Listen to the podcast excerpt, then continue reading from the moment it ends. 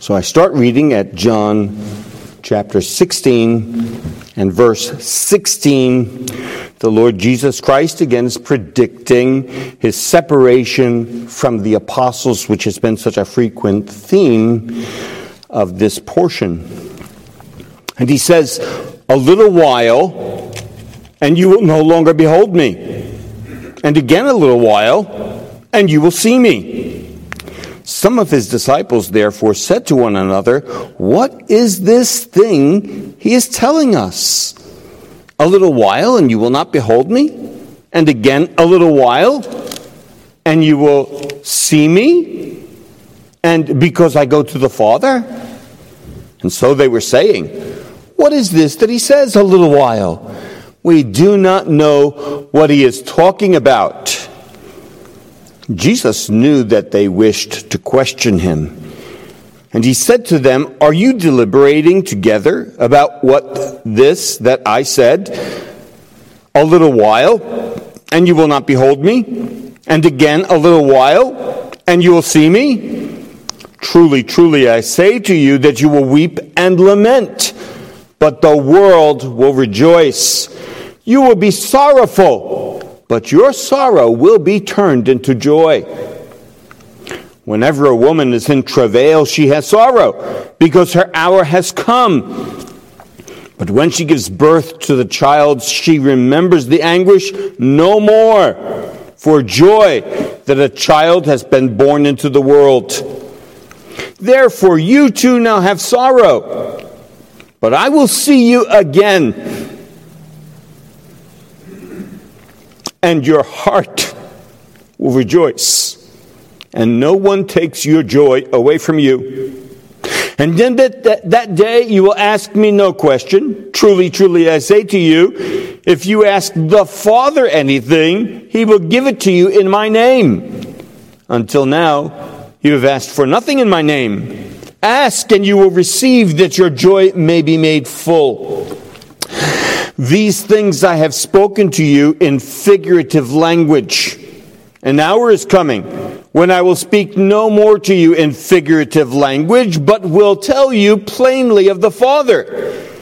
In that day you will ask in my name. And I do not say to you that I will request the Father on your behalf, for the Father himself loves you, because you have loved me and have believed that I came forth from the Father.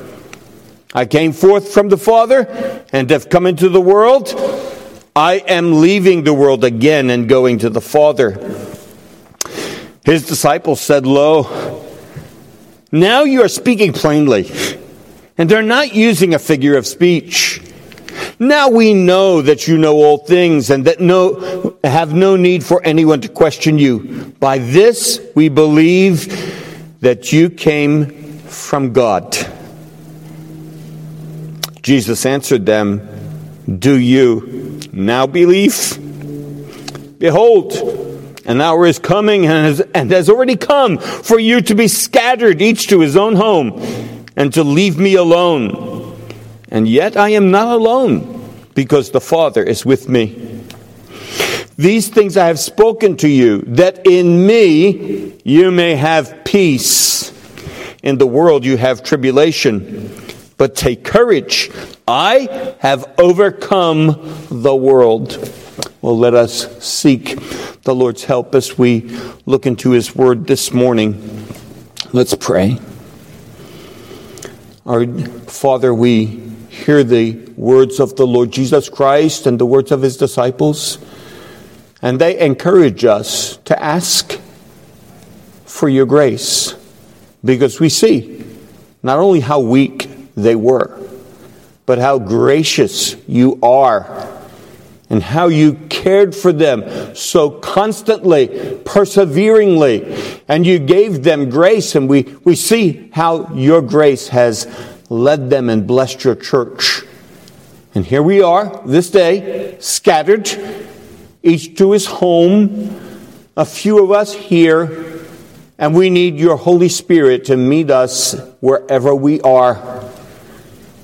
And we depend upon you and ask that you would bless the proclamation of your holy word and that it may go forth and accomplish all that you have purposed for it. Save sinners, encourage saints. We ask in Jesus' name, amen. I thank our God and our elders for this opportunity to preach to you.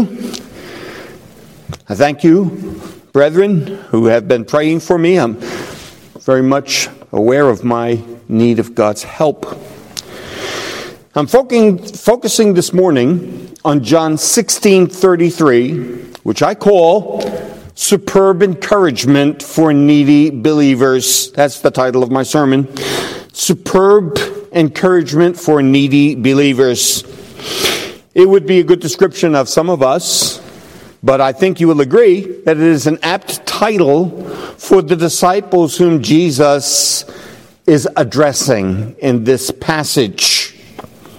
Despite these things, Jesus, seeing their need, actually gives them very excellent statements of truth, which have become a blessing to us believers for thousands of years. And indeed, God has used it to draw sinners to Him for thousands of years since.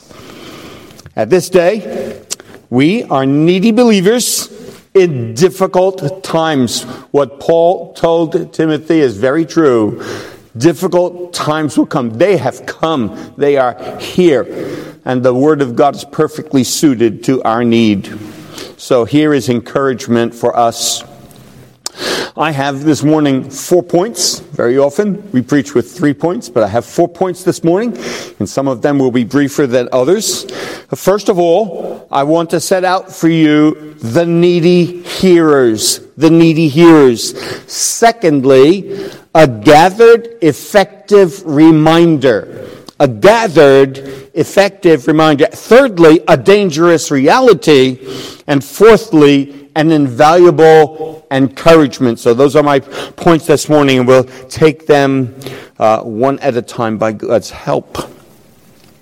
So, first of all, I want you to consider with me the needy hearers. I had not included this in my uh, sermon notes when I first started to write this sermon. I had my my three points, but I said I don't think I can really responsibly handle this text without saying a word about the needy hearers. It's fairly obvious, I think, but it needs to be said and it will help us in the rest of the text. It's the people whom Jesus is addressing. It is those disciples, those 11 disciples who were with him uh, when the evening started uh, in the upper room. By the time, of course, our Lord makes the statements that we have read in John chapter 16, uh, there are now only 11 of them. Uh, Judas Iscariot has been away, gone away on his awful task back in chapter 13, verses 27 to 30. Our Lord has been speaking vital truths to these disciples now uh, without Judas present and, and their great need. They are downcast because of many of the things Jesus has been telling them. This is one of the interesting things about this portion, portion of the gospel record. They, they, uh, emotions of the disciples seem to be at points like a roller coaster. At one time, you sense that they are deeply discouraged, and Jesus points that out to them. He understands what they're going through. At other times in this passage, it seems as they are beginning to be enlightened and exalted, and yet they are still very needy hearers. They're needy. One of them, you see, they have things that they're, they're wrestling with, uh, troubles that they've experienced. One of them will betray him. And as yet, they don't really yet know why Judas has gone out, but he's the way he's going to betray his, his master. And they know this. They know that someone will do it. Peter will deny him. And Jesus has made it very plain emphatically. Peter's going to deny me. Jesus is about to leave them and return to the Father, which he has said many times. It's, it's kind of striking when you read what we just read. How they say, We don't understand what he's saying. Well, it's what he's been saying to them again and again on the road up to Jerusalem, telling them that he's going to be rejected by the chief priests, crucified, and rise the third day. Yet, for some reason, they don't understand. He's told them, I'm going to the Father. The Spirit's going to be sent. And yet, uh, they don't seem to grasp what Jesus is saying. But he's telling them plainly, I have to leave, I'm going to the Father, and the Holy Spirit is going to be given to you. They're having difficulty what he's saying to them, and even what they do understand, they are not understanding entirely as they should. In the section we have read, it's clear the disciples are confused. They tell, they say to one another, we don't understand what he's saying. And he explains it using an illustration of the pains of childbirth. Jesus says, you're going to experience sorrow because I'm going. It's going to be like the pains of childbirth, but it issues in the birth of a child and in joy. And you're going to have joy as well. And then he explains to them after this illustration, he expresses to them in uh, plainer language these encouraging truths starting in, in verse 25, no longer using figurative language about returning to the Father and how the Father loves them, etc. And all of a sudden, they respond with, We get it. Finally, we get it. Now, now, we're not confused. We get it. We understand this. You don't have to have anybody ask you any questions. You've spoken plainly to us. And it's very interesting, is it not? Uh, Jesus will indicate in John chapter 17 that there is a sense in which they get it. If you just glance quickly over in John 17, uh, verses 7 and 8, he's praying to the Father. He says, Now they have come to know that everything you have given me is from you. Uh, that's a reflection of Jesus' own words. And again, in verse 8, the words which you gave me I have given to them, and they have received them, and have truly understood that I came forth from you. And they believed that you sent me. So this is what they do understand. They do, in some sense, understand it. But with this real understanding, they don't entirely get it either. Because when they say, We get it, Jesus, what does Jesus say? He says, Do you now believe? You think that you have a firm grasp on these realities in a way that you really need to? Well, evidently, they don't. And Jesus tells them from the human point of view, this would show how weak and needy these men really are. Keep in mind what we heard also in the exposition of the Gospel of Luke, Pastor Chansky's uh, teaching, after all that Jesus told them, and after this point in time, when they say, We get it, Jesus, we understand, uh, still, they are very needy men. They're still largely in a thick fog, unbelieving and despondent. So you join the two on the road to Emmaus. And there are these dejected men, slow of heart to believe in all that the prophets have spoken, what Jesus has told them. Well, these men are very needy. Nothing less than the Holy Spirit applying the words of Jesus to their hearts will do for them. But still, one of the amazing things about the passage is Jesus never rejects them. He never gives up on them. He still keeps teaching them graciously. He still gives them the words of life. He still gives them encouragement. He's never going to abandon his people. Well, this was their need. This is our need. We need God's word and we need God's spirit. And this is the Savior who cares for you and I, believer, and ministers to us all. Well, we that's that, that's my first point this this morning. the needy hearers. Consider in the second place a gathered, effective reminder in our verse. These things says Jesus, I have spoken to you that in me you may have peace. I call this a gathered, effective reminder. It, this is a peculiar description that I've given for uh, the sentence at the beginning of verse 33. Uh, Jesus is summarizing what he had told them from chapter 13 on. He had given them many instructions, valuable instructions. He patiently delivered the instructions and encouragement that these disciples needed. And in this statement, what Jesus does is he gathers them up. These things I have spoken to you. He gathers them together and he reinforces it and gives them practical instruction and encouragement. It's like a, a father who is helping his child prepare for a camping trip. He will need his pup tent. He will need his hiking gear. He will need his cooking utensils and other things. And so he, his father takes everything and puts it in his backpack and then helps him get it on his back. And he says, as it were, in that one moment with all that gear, here's what you're going to need. This is the impact of what Jesus is saying. These things I have spoken to you, that in me you may have peace. He's gathering all of the instructions, as it were, in a bundle. And he's reminding the disciples of the value of these things. And the teaching of Jesus, Jesus tells them, connects them with Himself. These things I have spoken to you, that in me you may have peace. The words of Jesus connect the, the disciples of Jesus, the believing disciples, with Jesus Himself. It connects them to Him. These words provide a very needed commodity as well. It is the commodity of peace. Peace is that settled realization that with all the trouble and disorder, they have peace with God through Jesus. With all of the present disorder, they, Jesus has complete command of everything that's happening. That's how they can have peace.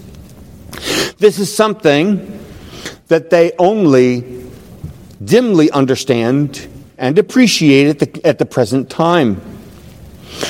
Now, many of the commentators uh, point out that when Jesus says, In me you may have peace, they, they point out that he is referring back to what he said in John 14 27. My peace I leave with you, not as the world gives, I give to you.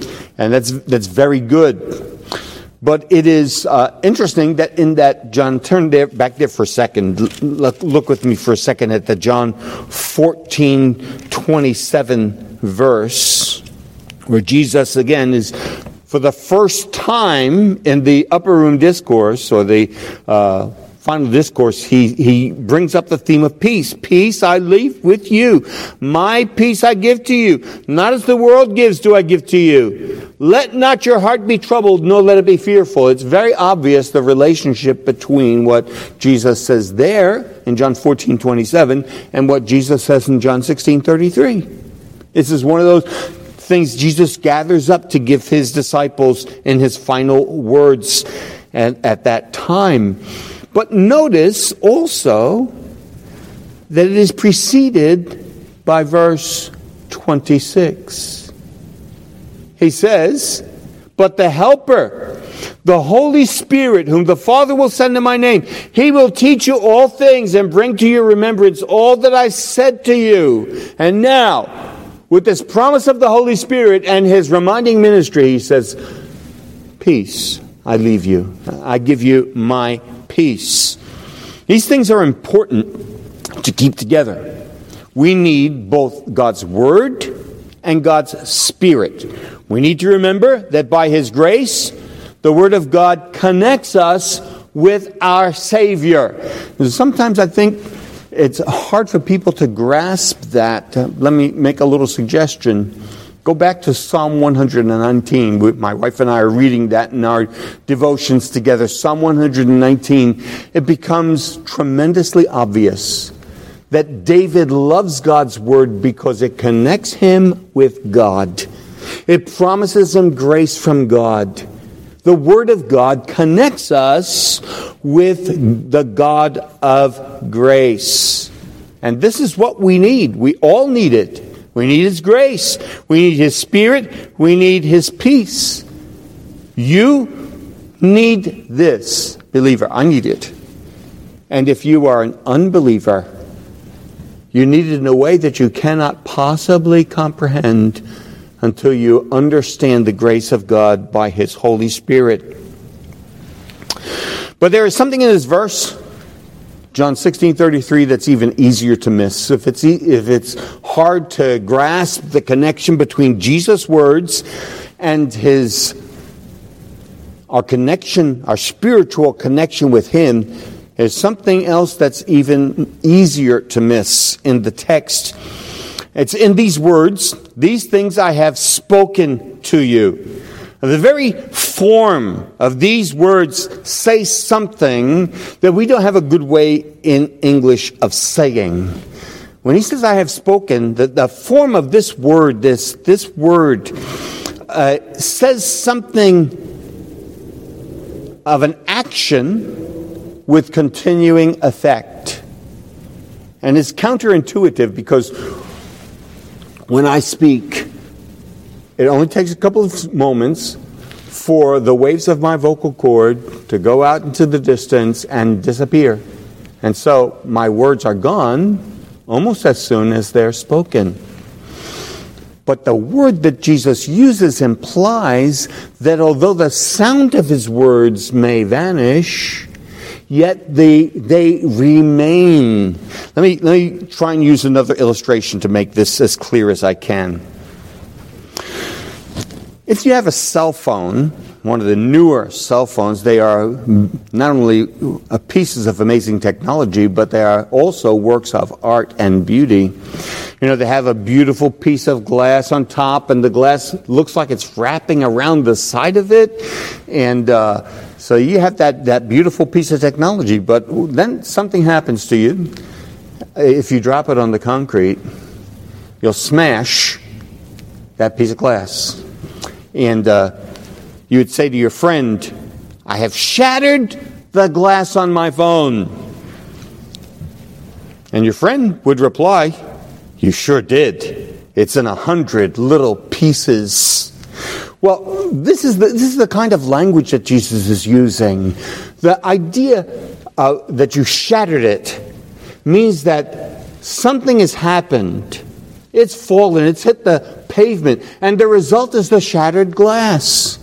That's similar to what Jesus says when he says, I have said these things to you. For people who know a little bit of Greek, it's a perfect tense. And it means both the process that has happened and the result which abides. The cell phone breaks, the glass is shattered. That's what abides. When Jesus speaks, although his words may stop resounding in your ears, the words remain. The words remain. And that's the point that Jesus makes. Their effect remains. I, I used to, when I was raising children who are now in their 40s, all my children, uh, we would have these interactions that are common between children and parents when I said to them, I told you to do this, I told you not to do this, and they would say, Well, I didn't hear you. And my response was, being the man that I am, you'll learn a little bit about me here. I used to say, It's your responsibility to hear what your father says. You're responsible. There's no excuse. When your father tells you don't, you are responsible. The words may go away, but that's what I said, you see. Well, this is what it is like in the Greek language, this tense that Jesus uses. The sounds of the word go, but his words remain in their effect. You see, the words remain in their effect. This is true of the Word of God, especially. When God speaks, we are responsible to hear, and those words always have an effect. You'll see this actually in John 15 3. Turn for a second to John 15 3. You're going to see this. Jesus uses that same perfect tense in this verse when he's talking about his relationship with his disciples. They have heard his teaching. And so he says, You are already clean because of the word which I have spoken to you. See, that's that perfect tense word, I have spoken to you. He spoke, and his words are now gone, but they have had an abiding effect. You are clean. That's your state because of the word which I have spoken to you. His words have an abiding effect for his true people. And he says this four times in this section of the Gospel of John. He says it again in chapter 15 and verse 11. These things I have spoken to you, that my joy may be in you, and that your joy may be made full. So you see, it, it creates this relationship. His words create a relationship, and it has a continuing effect upon his true people. In chapter 16, verse 1, these things I have spoken you uh, to you that you may be kept from stumbling. So here's an abiding effect of the word of the Lord Jesus Christ far after he has spoken. In verse 4, these things I have spoken to you, that when their hour comes, you may remember that I told you them. And these things I did not say to you at the beginning because I was with you. Jesus is saying, What I say to you remains. The sound is gone, but the words remain and have a powerful effect. It's very interesting to me that the Apostle John, who records this, states that this was true of him when he writes his first letter. Uh, take a look over at 1 John chapter 1 and verse 1. Very interesting. John is reflecting back upon his time in Jesus' presence.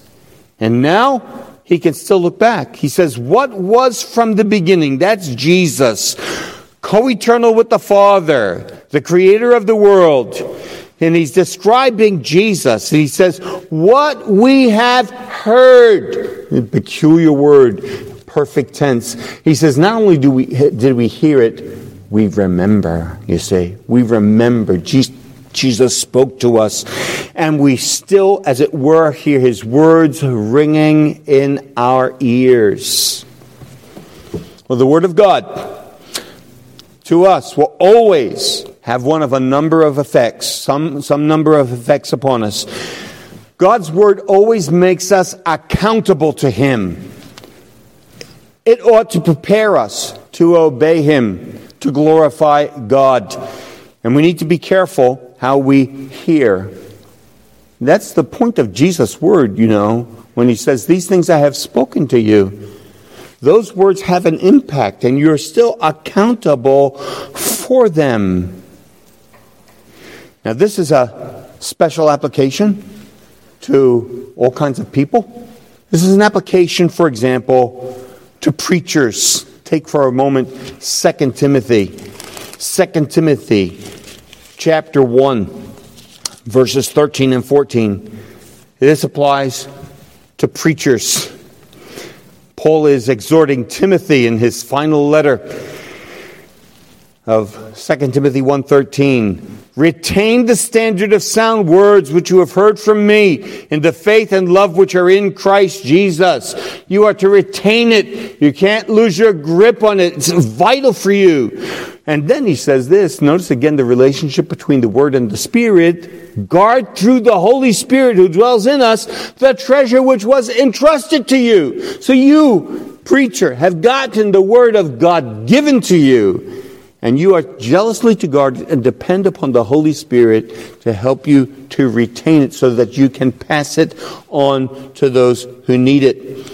Has an application to those of us who receive the ministry of the word. All of God's people, in fact, everyone, believer or unbeliever, hears the word of God. You have a responsibility to think on what you have heard, retain what you have heard, obey what you have heard. That's why Solomon says in Proverbs 23 23, buy the truth Sell it not. Never let go of what God gives you. And that's why we, as members of Trinity Baptist Church, we've heard this exhortation, Hebrews 13 7. Remember those who led you, who spoke the word of God to you and considering the outcome of their conduct, imitate their faith. So we're never, never to let it go, never to let go what God has delivered to us. And those of you who have not yet savingly believed in Jesus and His words, you're in the greatest danger of missing all the benefit. Whenever the Word of God is preached, remember Pastor Martin preaching this the birds of the air are coming and plucking away the seed. Satan is intent on seeing that you don't receive the word of God. And you're always in danger of that. Him plucking up the good seed. Seed. He's uh, blinding the eyes of those who don't believe, lest they should see the light of the glory of God in the face of Jesus Christ. So that's your, that's your danger. That's what Satan's doing. And you need to pay attention and treasure up the Word of God. We have all kinds of responsibilities to hear what certain people say.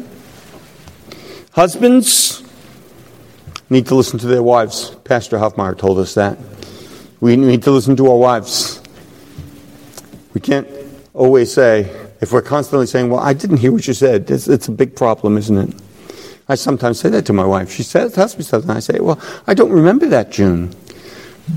I should hear. I should listen. Wives ought to listen to their husbands. Pastor Huffmeyer taught us that as well. Children should listen to their parents. When my children were very young, we went to a doctor, the pediatrician who helped my wife give birth to our first children. He told us the story about a child right near his office whose mother was telling him not to stick his head out the bus window. Keep your head in the bus. And as the boy disobeyed his mom with his head out the window, the bus drive, drove by a telephone pole and killed him because he wouldn't obey. And the, the doctor told us of that and told us how important it was to teach our children to listen. Children, you need to listen. Parents ought to listen to their children. Right? Remember what it was like when you were a child? I, I actually can remember my mom talking to me when I came home from school, bubbling over with all the events of the day. And mom was too busy cooking, and she would say things like, Oh, wasn't that nice? Oh, how nice. And then the day came when I realized mom wasn't listening at all. I could have said, Mom, an alien came down and took me up in a spaceship and I went to Mars and, and now I'm back for dinner. She would have said, Oh, wasn't that nice? She wasn't listening. Parents, listen to your children. But most of all, we must pay attention and take the Word of God to heart. If we don't, if you don't, you'll be a loser. And perhaps you'll be the biggest loser. Well, I want to wrap up this point, which I know I'm taking more time than perhaps I should, by underscoring the great benefit we have by paying attention to the Word of God, praying over the Word of God, and remembering the Word of God. You, you, you remember the, guy who says, Be wise, memorize. The Word of God is intended to give peace comfort, stability, well being. And you know what people are saying now? They're saying to me all the time when I talk to my customers on the phone with our WebExes and stuff, they say, stay safe, be well. I know what they mean, but you know what? Their words cannot do any of that for us. We won't be safe because they say be safe. Despite our best efforts, we won't be well just because they say be well. But when Jesus says, In me, in my words, you will have peace, those are effective words. Effective words. They are an effective, a gathered, effective reminder. So that those are my first two points: the needy hearers and a gathered effective reminder. Very, very briefly, the third point is an, a, uh, a dangerous reality. A dangerous reality back in our text, John 16 33. Our Lord says next, In the world, you have tribulation. In the world, you have tribulation. That's actually what you might call a real and present danger. It is a danger. It is a present danger. Sometimes people read this verse like it's a future tense. And I was surprised as I was going through the text and doing my Greek spade work to see that it's a present tense. He, he doesn't say, you're going to be in tribulation, you're going to have tribulation. Well, that was true. That was true. Uh, and we have verses in the Bible like that, like 2 Timothy 3.12. Indeed, all who desire to live godly in Christ Jesus will be persecuted. That's going to happen. But that's not what this text says. In this text, Jesus is telling his disciples, you already have tribulation. You already have uh, that word tribulation. Again, I remember my pastors teaching me this. It's that pressured situation that presses in upon the soul and oftentimes works all kinds of disorder and sin. Now, it was, it was eminently true of these disciples, what they're facing.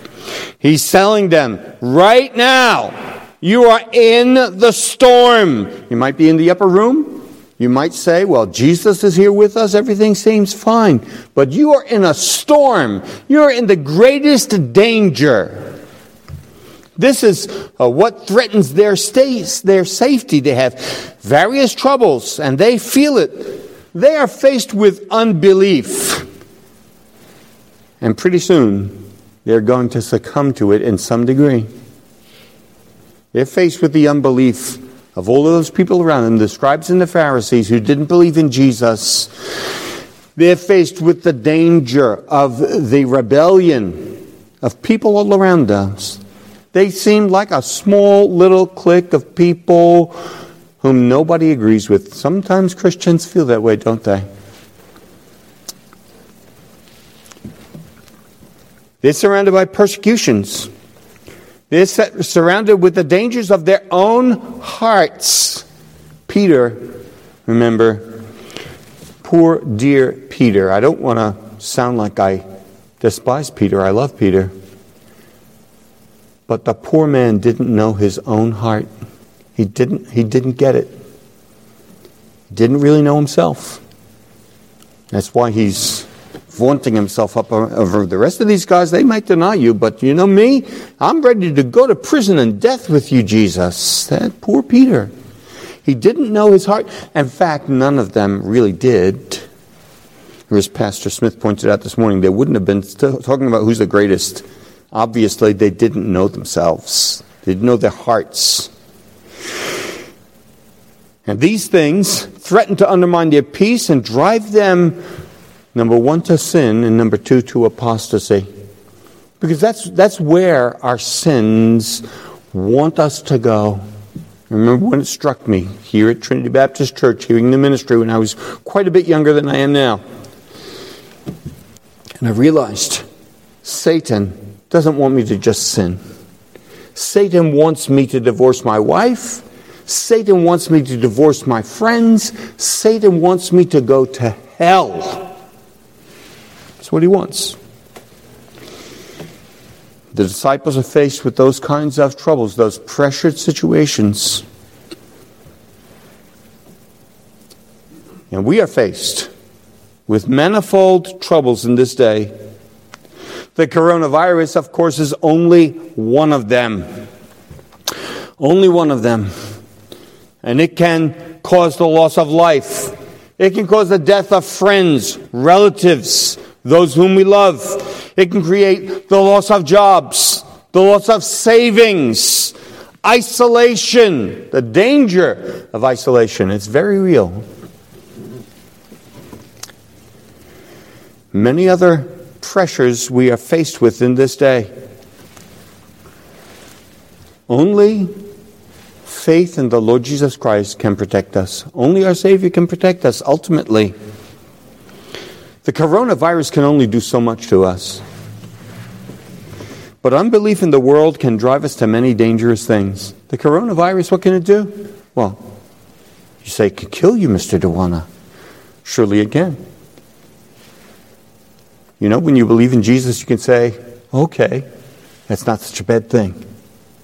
If I can go and see my Savior, if that's the door that Jesus brings me through to see my Savior and to be at peace and to enjoy the blessings of eternal life in His presence, well, it's not so bad. Now, most of my friends at work will say, Frank has really lost it now. But no, this is the truth about the Christian's life. He's looking forward to eternal life in Jesus Christ. But there are many, many things, many things our sins can do. And again, remember what Jesus says earlier in John, John 16 1. His words keep us from stumbling, you see. Holding on to the Lord Jesus Christ keeps us from stumbling. It keeps us from unmitigated fear, unbelief, sin, the temptation to obey our sins. That's what that's one of the impacts of isolation and the coronavirus. You know, you, you can't watch sports anymore on TV unless you want to go and watch an old world series. But still, your sins, your lusts cry out for satisfaction. It's a danger, you see.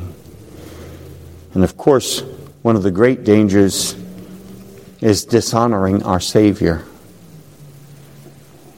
That's why David prays. He doesn't want the people of God to be ashamed because of him.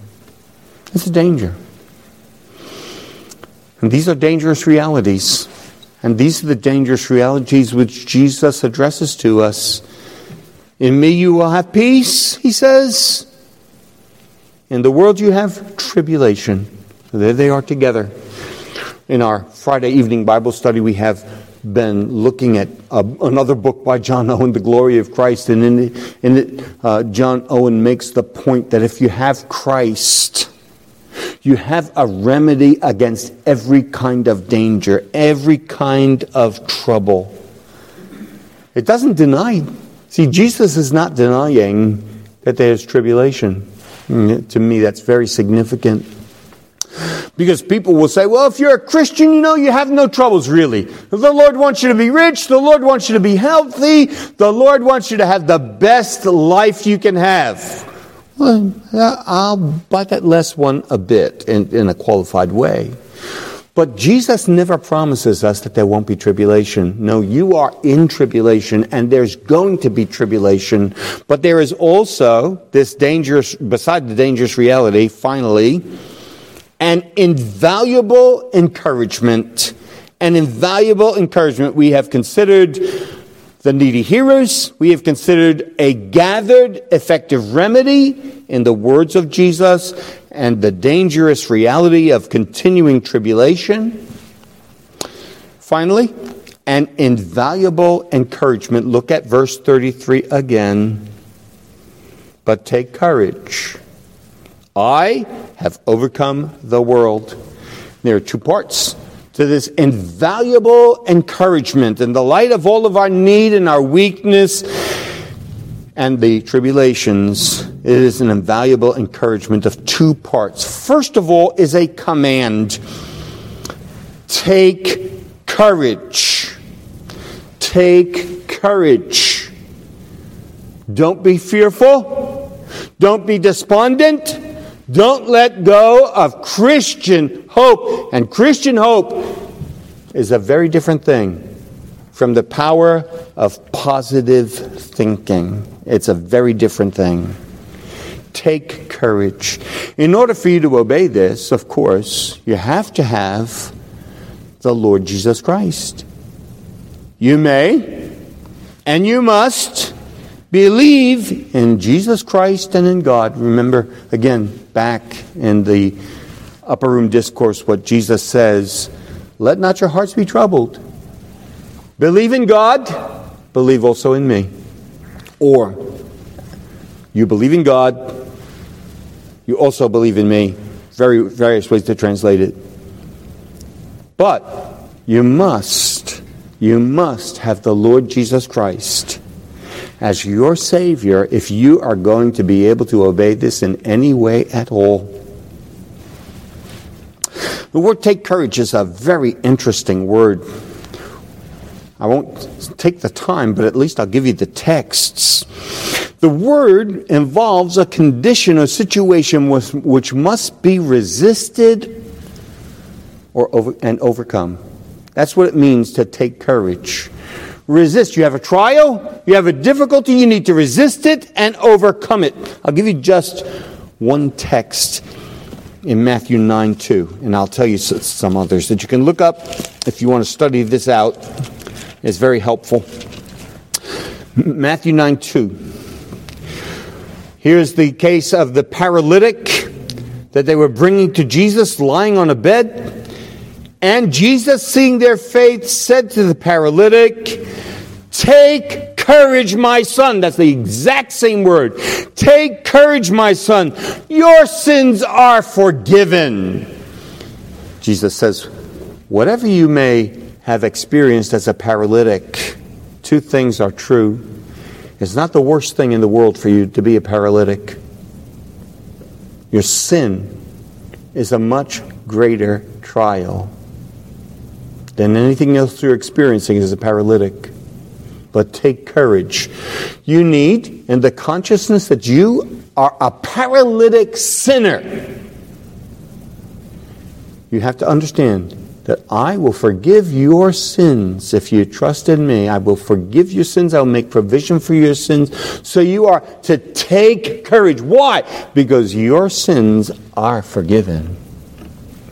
So you see, here's the problem of his sin, not just his paralysis, but his sin and the promise of the Lord Jesus Christ. So that is the problem and how it is overcome. You can look in Matthew 9 22, Matthew 14 27, Mark 6 50, Acts 23 11.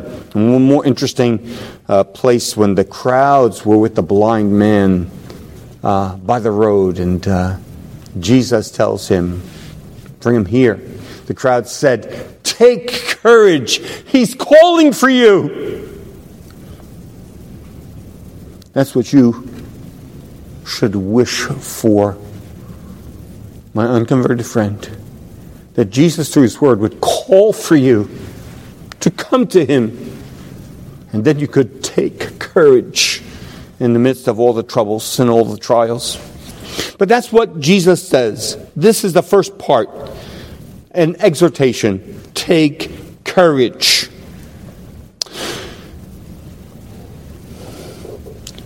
But again, this is has an effective basis. Take courage, Jesus says, I have overcome the world. What is the basis for courage for a Christian? What is the proper basis for the courage of any non Christian who senses his need, doesn't know what to do? I'm so afraid. I'm afraid I'm going to get sick. I'm afraid I'm going to die. I'm afraid I'll end up in hell.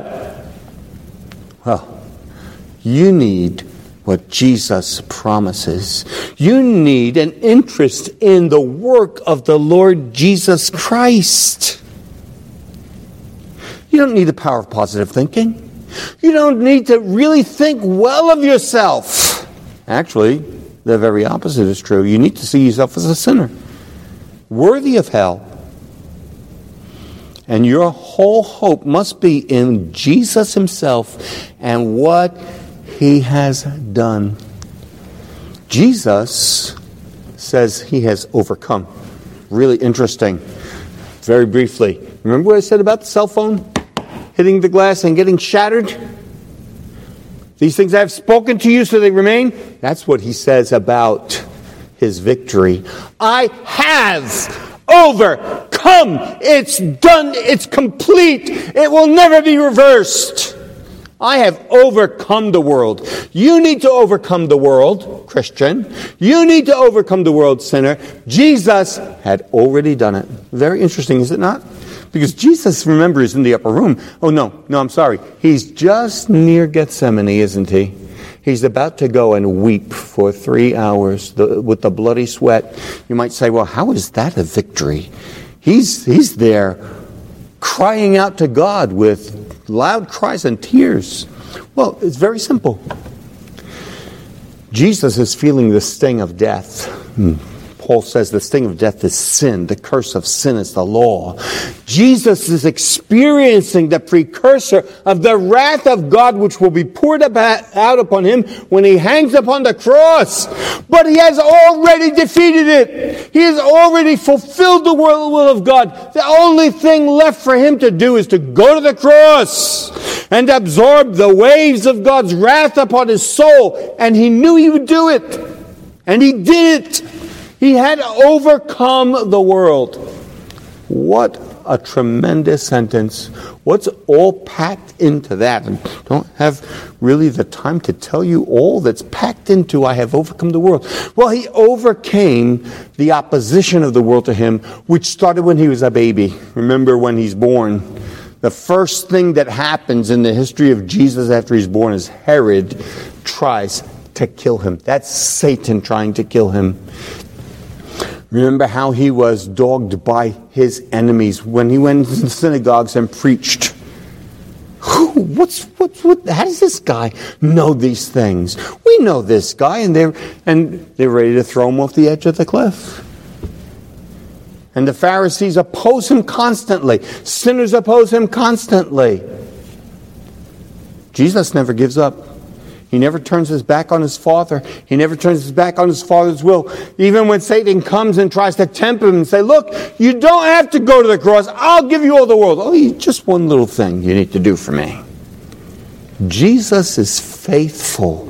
He was faithful to the end. And our safety as believers is entirely based not upon us. We have responsibilities. I get that but it's based upon what Jesus did. Jesus overcame the world.